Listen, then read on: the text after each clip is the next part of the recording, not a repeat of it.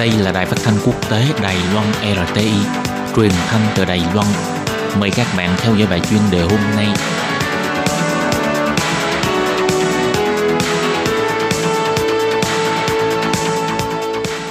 Các bạn thân mến, Hải Ly xin chào các bạn. Sau đây mời các bạn theo dõi bài chuyên đề hôm nay qua nội dung bài viết Sinh viên tốt nghiệp các trường đại học công nghệ từng học các môn về ngôn ngữ lập trình, mức lương khởi điểm khá hấp dẫn, cao hơn khoảng 3.000 đài tệ. Các bạn thân mến, và bây giờ hãy xin mời các bạn đến với nội dung chi tiết của bài chuyên đề hôm nay.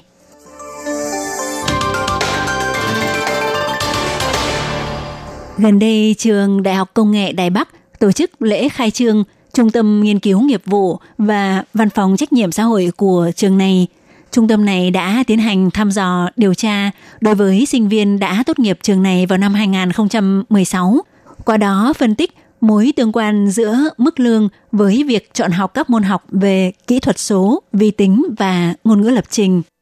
Và theo kết quả điều tra thăm dò phát hiện, những sinh viên khi theo học tại trường có chọn học các môn về vi tính, kỹ thuật số hoặc thiết kế lập trình, sau khi tốt nghiệp một năm, mức lương có mức chênh lệch khoảng 3.000 đài tệ. Lấy học viện kỹ thuật làm ví dụ, nếu có từng học các môn học nêu trên thì mức lương tháng có thể đạt 37.001 đến 40.000 đài tệ. Trong khi các sinh viên cũng tốt nghiệp học viện này nhưng không từng chọn học các môn nêu trên thì mức lương sẽ rơi vào khoảng từ 31.001 đến 34.000 đài tệ. Còn sinh viên tốt nghiệp của học viện thiết kế nếu từng chọn học các môn liên quan nêu trên, mức lương sẽ rơi vào tầm từ khoảng 34.001 đến 37.000 đài tệ. Cùng tốt nghiệp học viện này nhưng không chọn lọc các môn nêu trên thì mức lương chỉ trong tầm từ 28.001 đến 31.000 đài tệ. Thậm chí còn có những trường hợp đặc biệt từng chọn học các môn nêu trên, ví dụ như sinh viên tốt nghiệp khoa tiếng Anh ứng dụng thì mức lương tháng còn đạt tới những 47.000 đài tệ.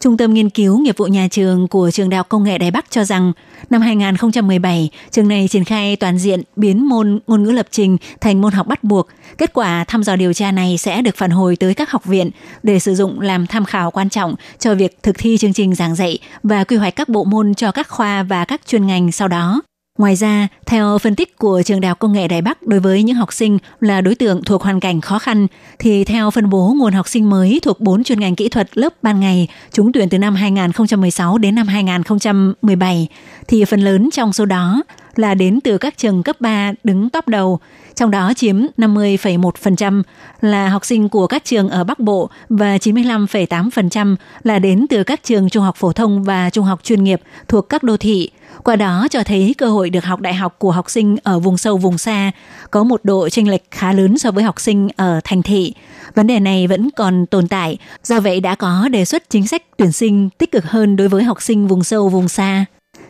Trường Đại học Công nghệ Đài Bắc cho biết, trung tâm nghiên cứu nghiệp vụ của trường này chủ yếu thực hiện nhiệm vụ thống kê sắp xếp kho dữ liệu Big Data về sinh viên, giáo viên và tình hình tài chính của nhà trường, mở ra hệ thống phân tích nghiên cứu nghiệp vụ của nhà trường mang tính tương tác – để nâng cao chất lượng giảng dạy và chất lượng vận hành hoạt động của nhà trường. Trường Đại học Công nghệ Đài Bắc vốn là văn phòng về dữ liệu lớn cấp quốc gia, chịu trách nhiệm triển khai thực hiện kế hoạch thiết lập phân tích ứng dụng và quản lý hiệu quả chung đối với kho dữ liệu tích hợp đa lĩnh vực trong nghiên cứu nghiệp vụ khối nhà trường giáo dục bậc cao của Đài Loan đồng thời thực hiện thu thập các số liệu nguyên thủy về sinh viên, giáo viên và các vấn đề tổng thể của khối trường cao đẳng và đại học của toàn Đài Loan. Theo hiệu trưởng trường Đại học Công nghệ Đài Bắc Vương Tích Phúc chỉ ra, với sự thách thức bởi tỷ lệ sinh con thấp và xu hướng toàn cầu hóa, việc nghiên cứu nghiệp vụ nhà trường là thuộc lĩnh vực nghiên cứu thiết thực của giáo dục bậc cao thời nay.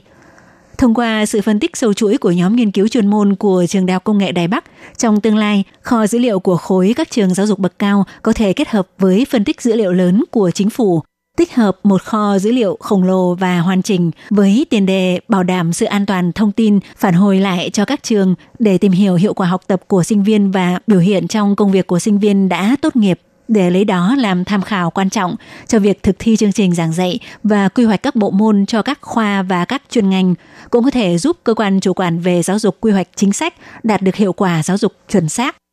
Các bạn thân mến, Hải Ly xin cảm ơn các bạn